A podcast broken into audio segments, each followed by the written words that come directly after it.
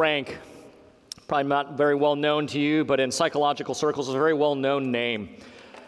Austrian psychologist, Austrian psychiatrist, good friend of Sigmund Freud, the father of modern psychotherapy. Otto Rank told, once said that, that inherently men and women are religious. As a matter of fact, in one of his writings, he said that man is a theological being.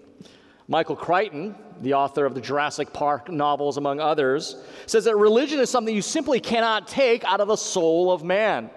He writes, Today it is said that we live in a secular society in which many people, the best people, the most enlightened people, do not believe in any religion. But I think you cannot eliminate religion from the psyche of mankind. If you suppress it in one form, it merely reemerges in another form. You can not believe in God, but you still have to believe in something that gives meaning to your life and shapes your sense of the world. Such a belief is religion. According to an article in the Washington Times, 84% of the world's population adheres to some type of faith system. Quoting from a worldwide study of more than 230 countries and territories, it says worldwide, more than 8 in 10 people identify with a religious group.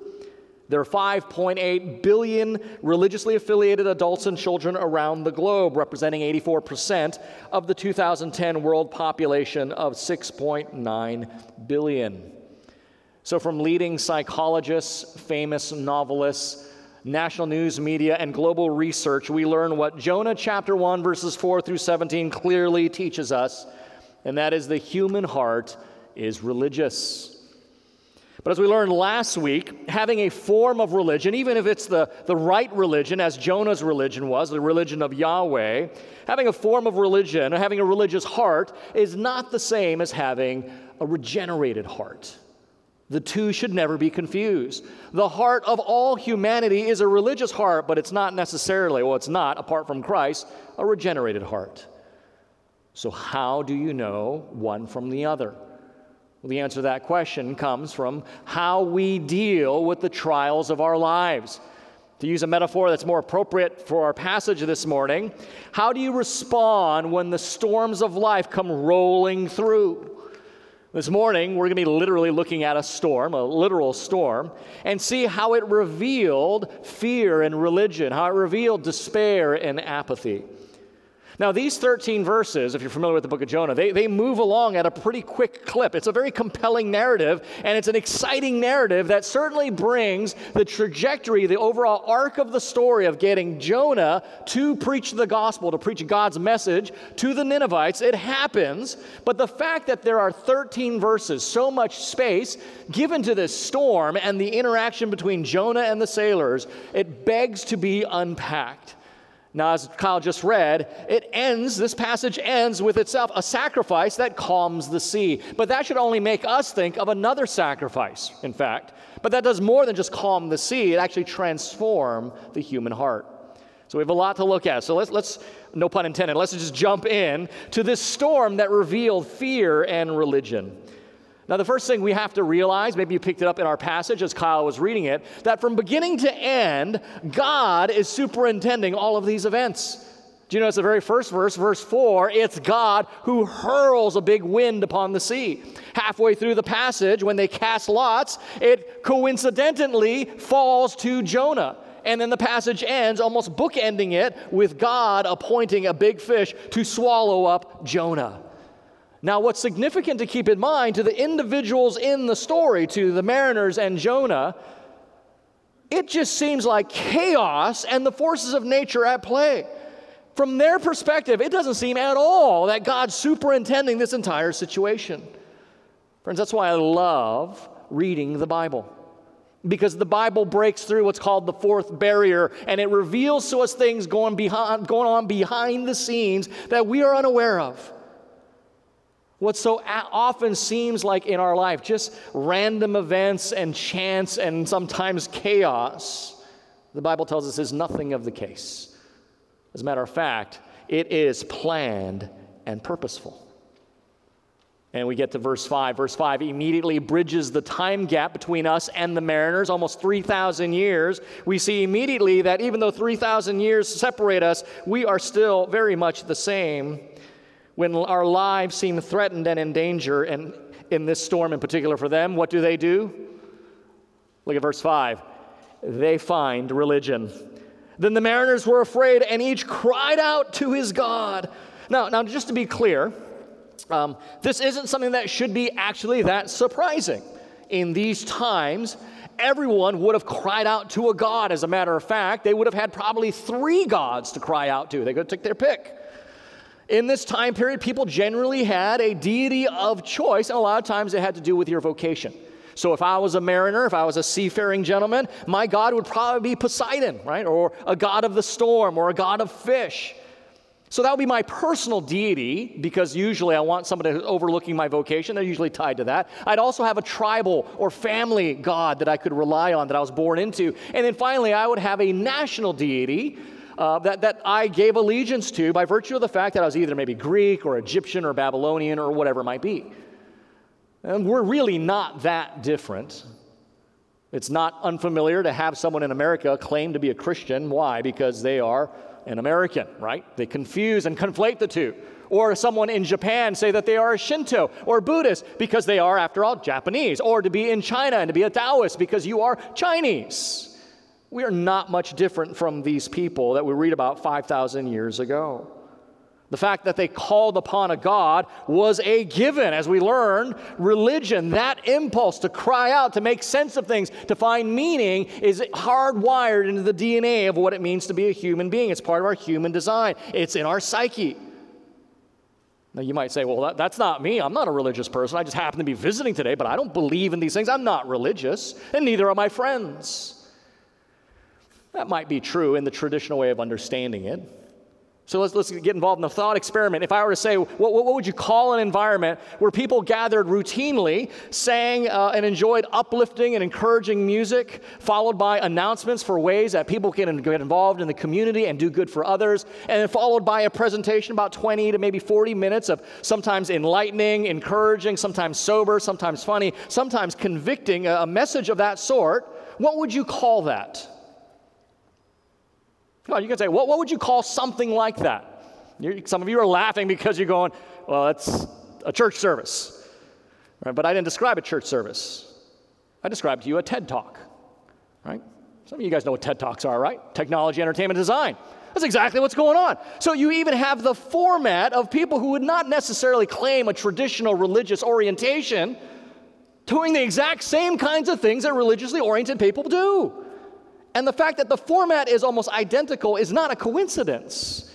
It's hardwired within the human psyche, the DNA, to make sense of our world, to engage in experiences. They're not just rational, but are emotional, to serve and use our abilities for the good of others, and to hear and be encouraged and convicted and challenged and grown. Take another example. What happens when there's a, a national tragedy or you hear something difficult happening in someone's life? What are the, the Twitter feeds like? What do they blow up with? A hashtag praying, praying for you, or all kinds of spiritual sentiments start to trend. Friends, it shouldn't be surprising that when tragedy and difficulty and fear grip us, we cry out. This is actually to be expected. We even see this here. Look at verse 6. As the captain is hurling out cargo, you know, they're going down to the bottom of the ship, grabbing cargo and throwing it overboard, and the captain stumbles upon Jonah. What does he say to him? What, you, what are you doing? He says, What do you mean, sleeper, arise, call out to your God. Perhaps he will hear us and do something about this. See, the human tendency for help and guidance in time of trouble is not surprising at all. Michael Crichton says it's hardwired. Now, when he studied, he came to this conclusion when he studied anthropology. Says this is hardwired into the DNA of all of humanity. Now, what Crichton may not have been aware of, that he was actually reinforcing what the Bible teaches in Romans chapter 1. So if you have a Bible, keep your finger in Jonah, turn over to the New Testament. It's the sixth book of the New Testament. If you're new to your Bible, just go right a bunch of pages. Matthew, Mark, Luke, John, Acts, Romans. Romans chapter 1, verse 19. Now, just if you're new, again, the big numbers are chapter indicators. The little numbers are what we call verses. They're not footnotes. So if I say Romans 1 19, I'm saying Romans chapter 1 and verse 19. Romans chapter 1, verse 19. This is what Paul says. It's page 937 if you're using our Pew Bible. Paul writes, For what can be known about God is plain to them. Them is Paul's talking about all of humanity because God has shown it to them. His invis- for his invisible attributes, namely his eternal power and divine nature, have been clearly perceived ever since the creation of the world in the things that have been made, so they are without excuse. So, what Paul is saying is that all of humanity is aware of a God, of, of, of, a supreme being out there. And he talks about some of the attributes that they're aware of. Now, they don't know about Jesus Christ and his, his uh, vicarious atonement for our sins. That's what we have special revelation for. But the point Paul is making is that all of humanity is aware of God. It is everywhere they look. You cannot deny it, they're without excuse. So the point here isn't that these, um, these mariners call out to God everyone calls out to God. See, see, so if you hear people using God talk or what I call Jesus talk, don't be deceived into thinking that they are Christians.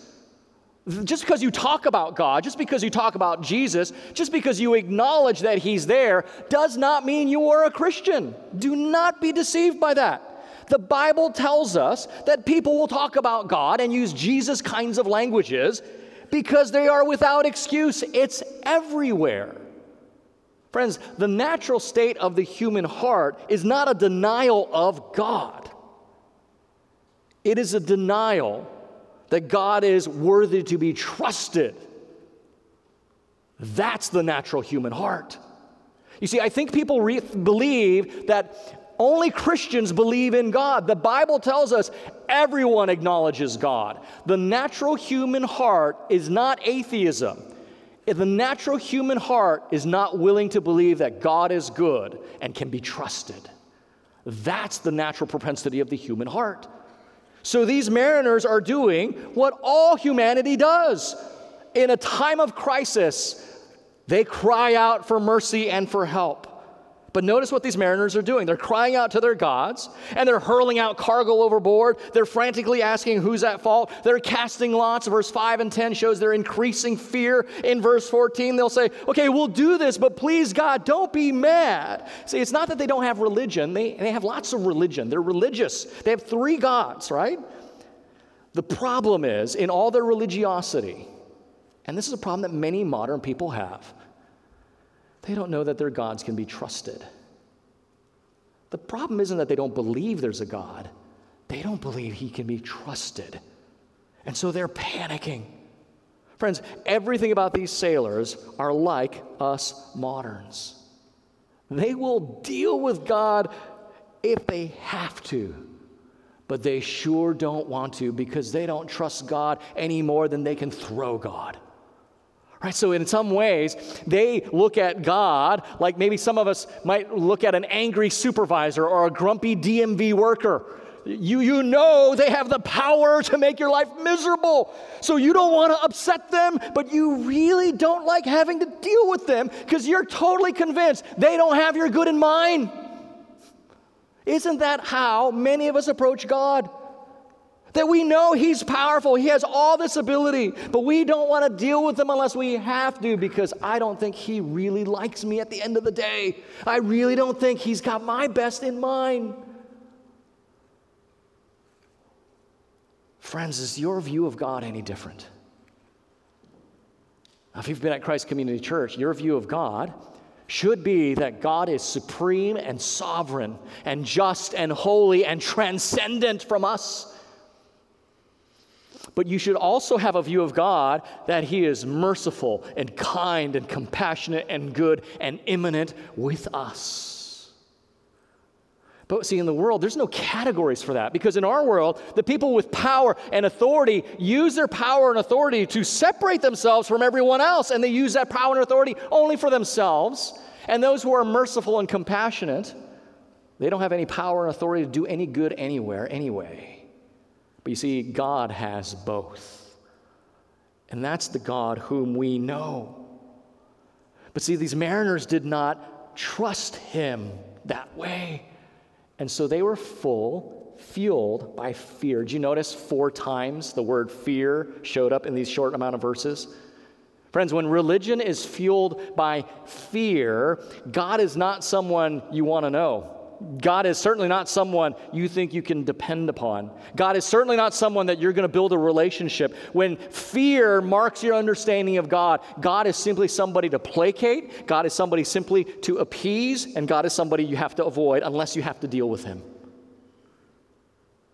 We even see that in verse 11 back in Jonah when they find out, when they cast straws or dice and they find out it's Jonah, they ask Jonah, What do they have to do to him? Verse 11, they say to him, What shall we do to you that the sea may quiet down for us? In other words, what do we need to do with you so things work out for us? And friends, unless your heart is transformed by the regenerating power of the gospel, your whole understanding of God, the way you relate with Him, will be based on fear fear that you won't get what you really need in life, fear that you might not get what you desire in life, fear that if you don't do this thing right, this will happen, fear that if you don't do these things, then this would happen. Fear, fear, fear. See, I'm convinced the reason that people don't fully and truly trust God and live their lives in careful obedience to His commands is that in the core of who they are. Now, they, this is not something people will say, but I'm convinced the reason people don't read the word and say, I want to live this way radically, is at the core of who they are, they don't believe that, that God wants their happiness and their joy. As a matter of fact, they believe if, if, I, if I live for God, then, then if I really take this seriously, He's going to take all the joy out of my life. And, and yeah, I might get heaven, but I'm going to miss all the good things on earth. Friends, that, that's, that could, nothing could be further from the truth. But I think people really believe that if I listen to this and I live the way the Bible's teaching me, it's not going to turn out the way I want it to be. God's really not looking out for my best interests. Friends, just as, a, as a, an argument against that, the whole reason we have this account in the Bible, the whole reason we have this interaction between Jonah and the sailors, and this is being revealed to us, is because God was seeking the good of an undeserving people, and his mercy and goodness was too radical, even for one of his own to comprehend. And that's why we have this whole scenario playing out. Romans chapter 1, you don't need to turn there, but Paul continues his argument. So he's answering the question well if, well, if God is known to everyone, the question that, that Paul is envisioning in his mind is, then why don't people embrace him and worship him as the true God? And so he answers that in verse 25 because they exchanged the truth about God for a lie and worshiped and served the creature rather than the creator. So the argument in Romans 1 says, look, all of humanity knows that God exists. It's everywhere you look. You can't deny it. The person Paul's imagining having a conversation with says, well, then why don't people worship God for God? Because they've exchanged the truth about God for a lie, and now they're worshiping whatever their, their lie is telling them. Here's the lie. Here's the lie. That we know what is best for us, and we can get it on our own and God is someone that gets in the way of that best or actually doesn't want us to have that to begin with. That's the lie. Because all through the scriptures, God is constantly telling the truth that He is good and sovereign and knows what's best and desires to give that. But the lie is we believe, no, no, no, I know what's best for me and I don't think he knows what's best for me or plans to give it to me. So, regardless of what he says, and because he's God, I kind of got to deal with him, but I'm going to do what I'm going to do. And so, we've exchanged the truth for a lie, and we worship money because that money is going to give me what I know I need that God doesn't know I need, or relationships, or this, this particular relationship, or social prestige, or acceptance, or a comfortable home, or all these meaningful experiences, all these things. We've exchanged the truth for a lie. We worship the creature rather than the creator. That's Paul's argument in Romans 1. And friends, I'm not sure what's worse in this passage.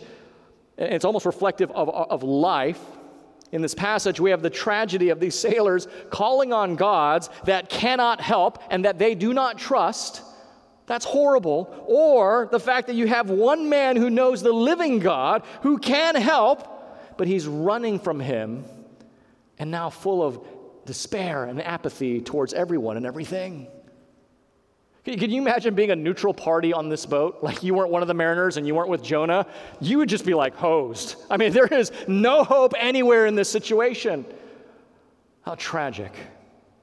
So, this storm revealed the religiosity in the human heart that just came out in the fear, but it also revealed the despair and apathy in Jonah himself. So, let's take a look at that. Notice in this story, there's kind of three main characters. And by story, I don't mean made up story. I'm just referring to this historical account as a story God, the mariners, and Jonah. God is certainly active. We talked about that. Verse 4 He's throwing the wind, He's bringing the fish, He's shaking things up, He's involved. The mariners are pretty active. They're crying out. They may be in error, but they're crying out and they're throwing things overboard. What about Jonah, the third character? He's asleep. Just, homeboy, homeboy, sorry. Jonah was just knocked out, right? And I, I, read that and I realized through these 13 verses, every time we see Jonah, he's Mr. Passive. So, verse 5, he's asleep in the stern, the bottom of the boat, while the storm is crashing above and everyone's lives is in jeopardy. Verse 9, he doesn't come out and confess what's going on. The lot falls to him. Then they question him, and he says, Okay, it's me. I'm the reason. And ironically enough, he says, I'm the one that fears the Lord. Which is ironic because he doesn't fear the Lord enough to obey him. And then finally, in verse 12, when, when they say, Well, what do we need to do to you? He says, Well, you got to throw me overboard. That's the solution to this problem. Here's the thing that's shocking about his passivity, though. As I was reading, I thought, wait, wait a minute. Okay, if Jonah knows he, Jonah sees what's going on, and he even says, Here's what you have to do to save yourselves. You got to throw me overboard.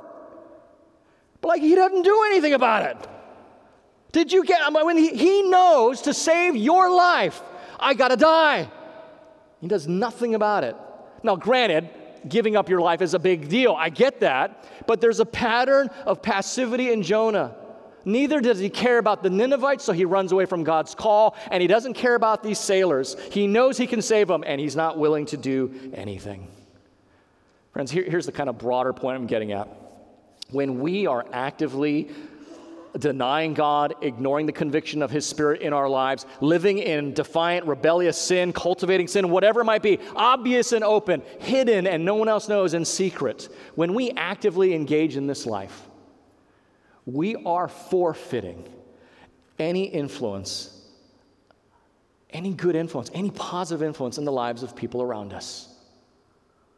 When we actively live in ways that we are no contrary to what God commands of his people, we are forfeiting any influence in the lives of people around us. And we see that in Jonah. And there's three reasons. There's three reasons that happens, and here they are. Number one, when we live this way, we are, quite frankly, becoming irrational. Now, notice from last week, twice it says in our concluding verse last week that he was trying to flee from the presence of the Lord. It was very clear. But did you notice when the mariners were questioning him, Jonah said, I fear the Lord, the God of heaven, the maker of earth and the sea. But he doesn't connect the dots. Then where do you think you're going that he can't track you down? So he becomes very disconnected from what he believes and how he's living. Have you ever struggled with that? That you know what's right, but you're not living that way, maybe it's because the primary thing that you were designed to do, walk in obedience and worship the Lord your God, is out of kilter. So don't expect anything else to work exactly right. Become irrational. Secondly, self centeredness takes over. And we talked about this. His lack of concern for the Ninevites, which may be understandable considering what we learned about them, but then his lack of concern for these sailors. No care for them. And when I say self centeredness, I don't mean the kind of obvious narcissism that plagues our society that we see so much of it. It's so obvious and distasteful that we go, oh, that, that's not me, right? So, so you know, self-centeredness in the kind of vein of uh, are the Kardashians with that? I don't mean to, but they just strike me when I think of a self-centered people. That's the name I keep thinking of. This is it's all about me, right? That's not the kind of self-centeredness I'm talking about because that kind of self-centeredness is too easy to dismiss, and so we think, okay, that's not me, no problem.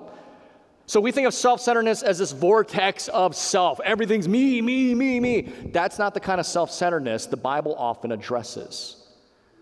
And so that means we're more prone to it than we might realize. The self centeredness that the Bible's talking about, that we're getting at here, is living your life as if no other lives really existed or mattered.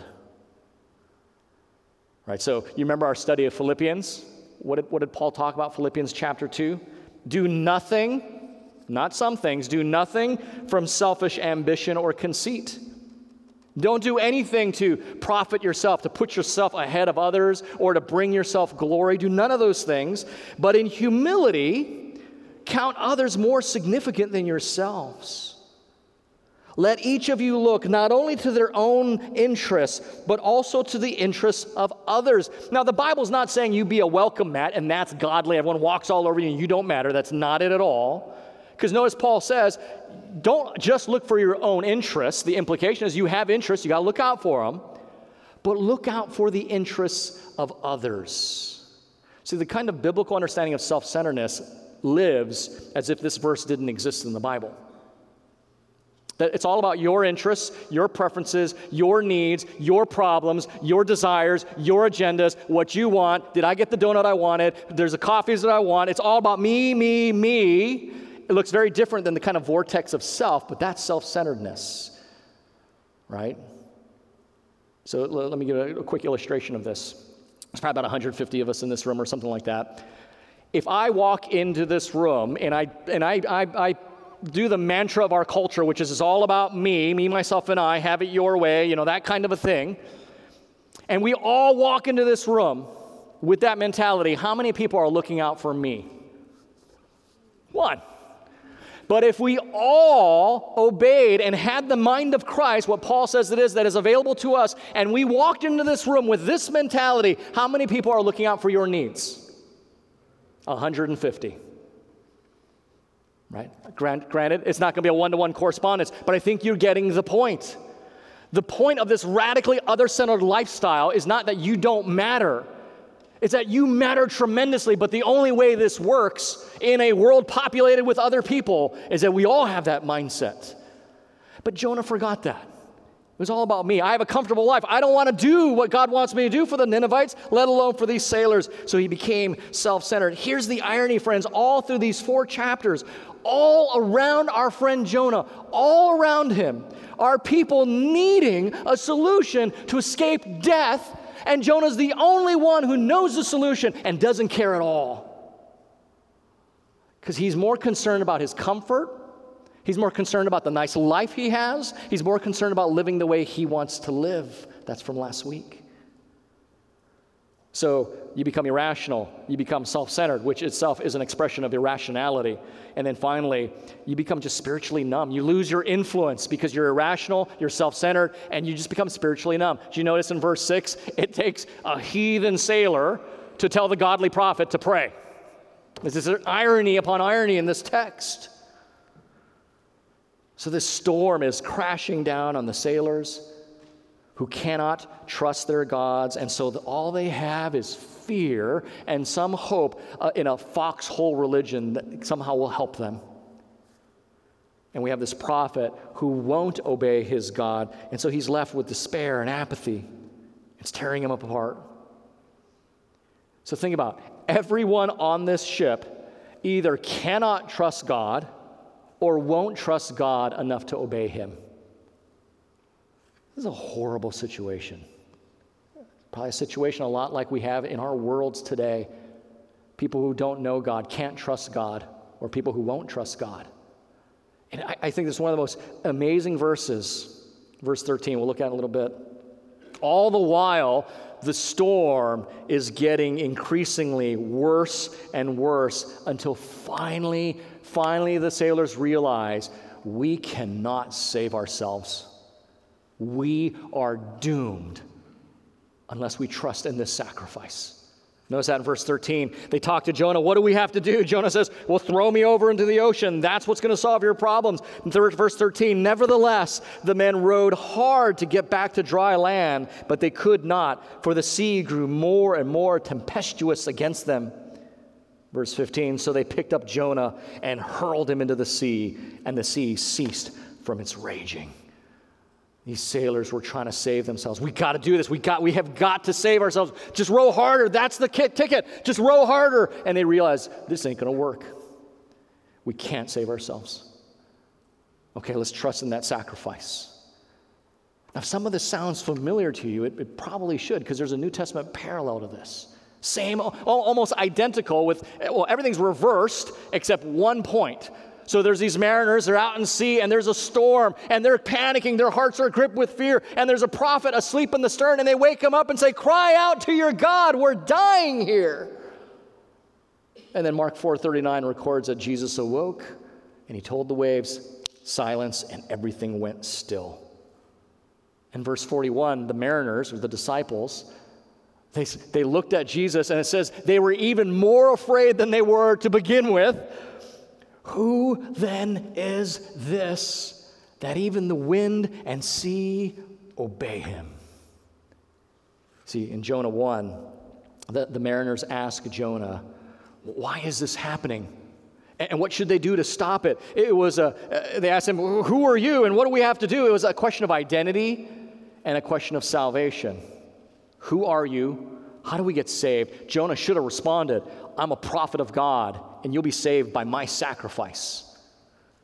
But notice, by the way, in, in Jonah, Jonah 1, Jonah doesn't even mention he's a prophet. When they ask him, Who are you? What is your occupation? Where are you from? He answers it all, but he doesn't say he's a prophet. His answer should have been, I'm a prophet, and my sacrifice is going to save you. Here's the exception to the parallel I've mentioned. Unlike Jonah, Jesus was a faithful prophet.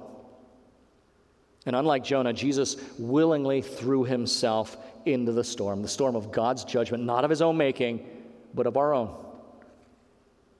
The reactions we looked at here in these 13 verses are all the reactions of people that know God. Whether they would consider religious or we'd consider them irreligious, whether it was Jonah or these sailors, they all knew God. The problem was, it was true of all of them, they just didn't trust God. They wouldn't trust him. They couldn't trust him. Ironically, in our culture, it, it kind of almost seems reverse. People cannot trust God because they simply don't know him. Yeah, like Crichton says, and Otto Rank, and, and that report says that there is a religious impulse in all of humanity. But what the Bible keeps telling us is that's not a surprise, but that religious impulse is fueled because of sin, it's fueled by fears. The psychologists say it, the novelists say it, the Washington Times says it. And the question isn't whether or not you're religious. That's not the question. We all are. The question really is what's fueling your religion? And what is it that you're worshiping? That's the question. And the Bible keeps saying, look, if you want a, a religious impulse, a worship impulse that isn't fueled by fear, you want it to be one of, of worship and gratitude and that's fueled by trust, this is what you need to do. You need to look to the one who willingly threw himself into the storm of God's just judgment that was coming to you because you're running from him.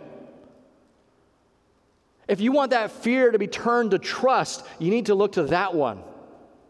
And here's the great thing, friends Christianity is not a, a, get out of jail card kind of thing that, you know, if some people heard that Christianity is a crutch for people who can't handle the real world. And, and sometimes I, I would think that the way they see Christians live, they might be right because we feel like, okay, Jesus is taking care of all of it. I don't got to deal with hard things. My life should be uh, awesome and clean, and I shouldn't have struggles. And the reality is, we all know that is not the case. The hope of Christianity isn't that you don't go through storms. The hope of Christianity is that you are able to go through the storm, any storm, because of what Jesus did exactly for you, because ultimately he calmed the storm.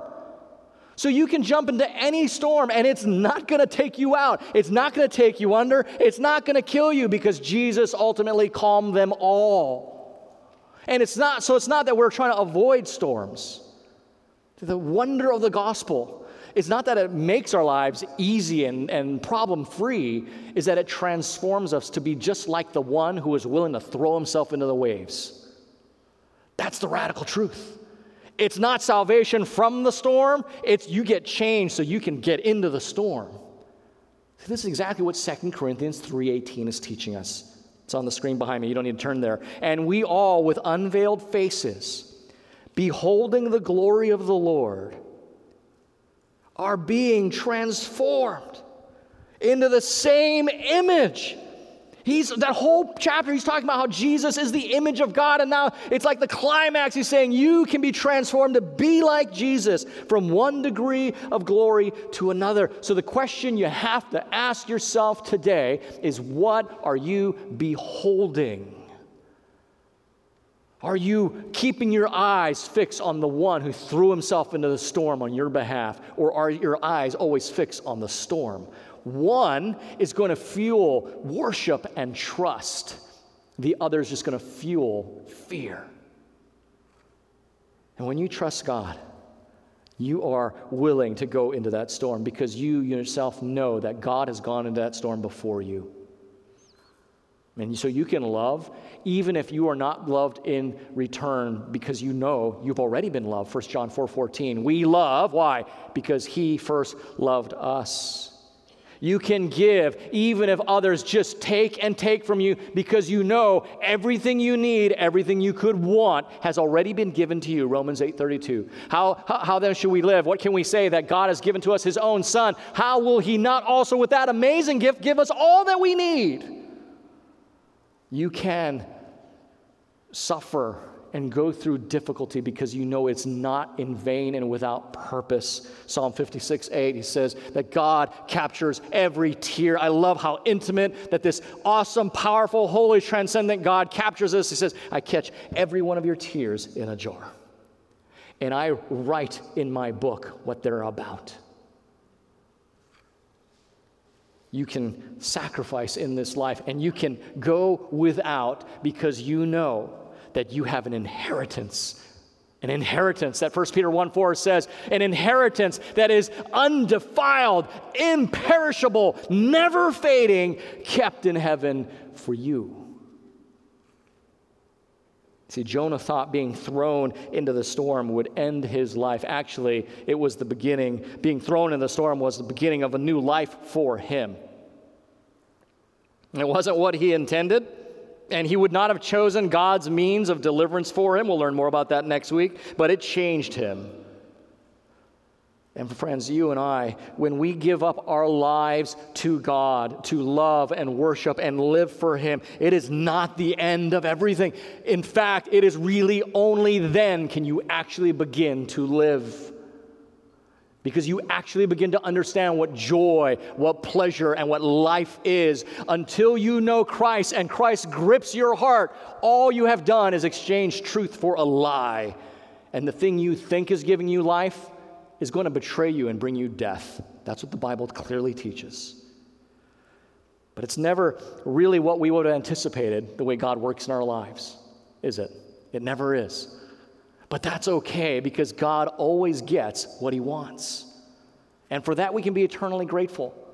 Because what God wants, brothers and sisters, for you and for me, for all his people, is eternal joy, pleasure, life. And next week, as we hear Jonah's transformation in the belly of this fish, we'll learn more about that. Let's pray.